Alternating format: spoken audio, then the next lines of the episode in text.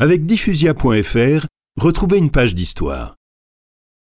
Saint Antoine de Padoue est mort Santo subito Santo subito Qu'est-ce que ça veut dire Santo subito? Ah, je me souviens. En 2005, le pape Jean-Paul II est mort. Les gens à Rome ont tout de suite demandé Santo subito. Cela signifiait que les catholiques exigeaient que Jean-Paul II soit reconnu comme un saint immédiatement. Et tout est allé très vite pour Jean-Paul II. Très vite?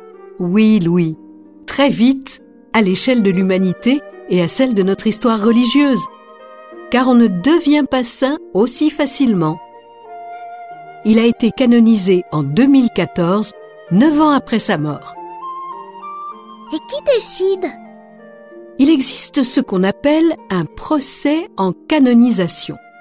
C'est-à-dire qu'il faut apporter des preuves des éventuels miracles. Cela peut prendre du temps. Et alors? Pour Antoine de Padoue? Tout est allé très vite.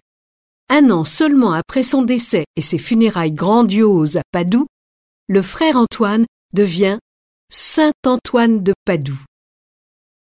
Il faut dire que le pape Grégoire IX connaissait personnellement Antoine qui l'avait conseillé.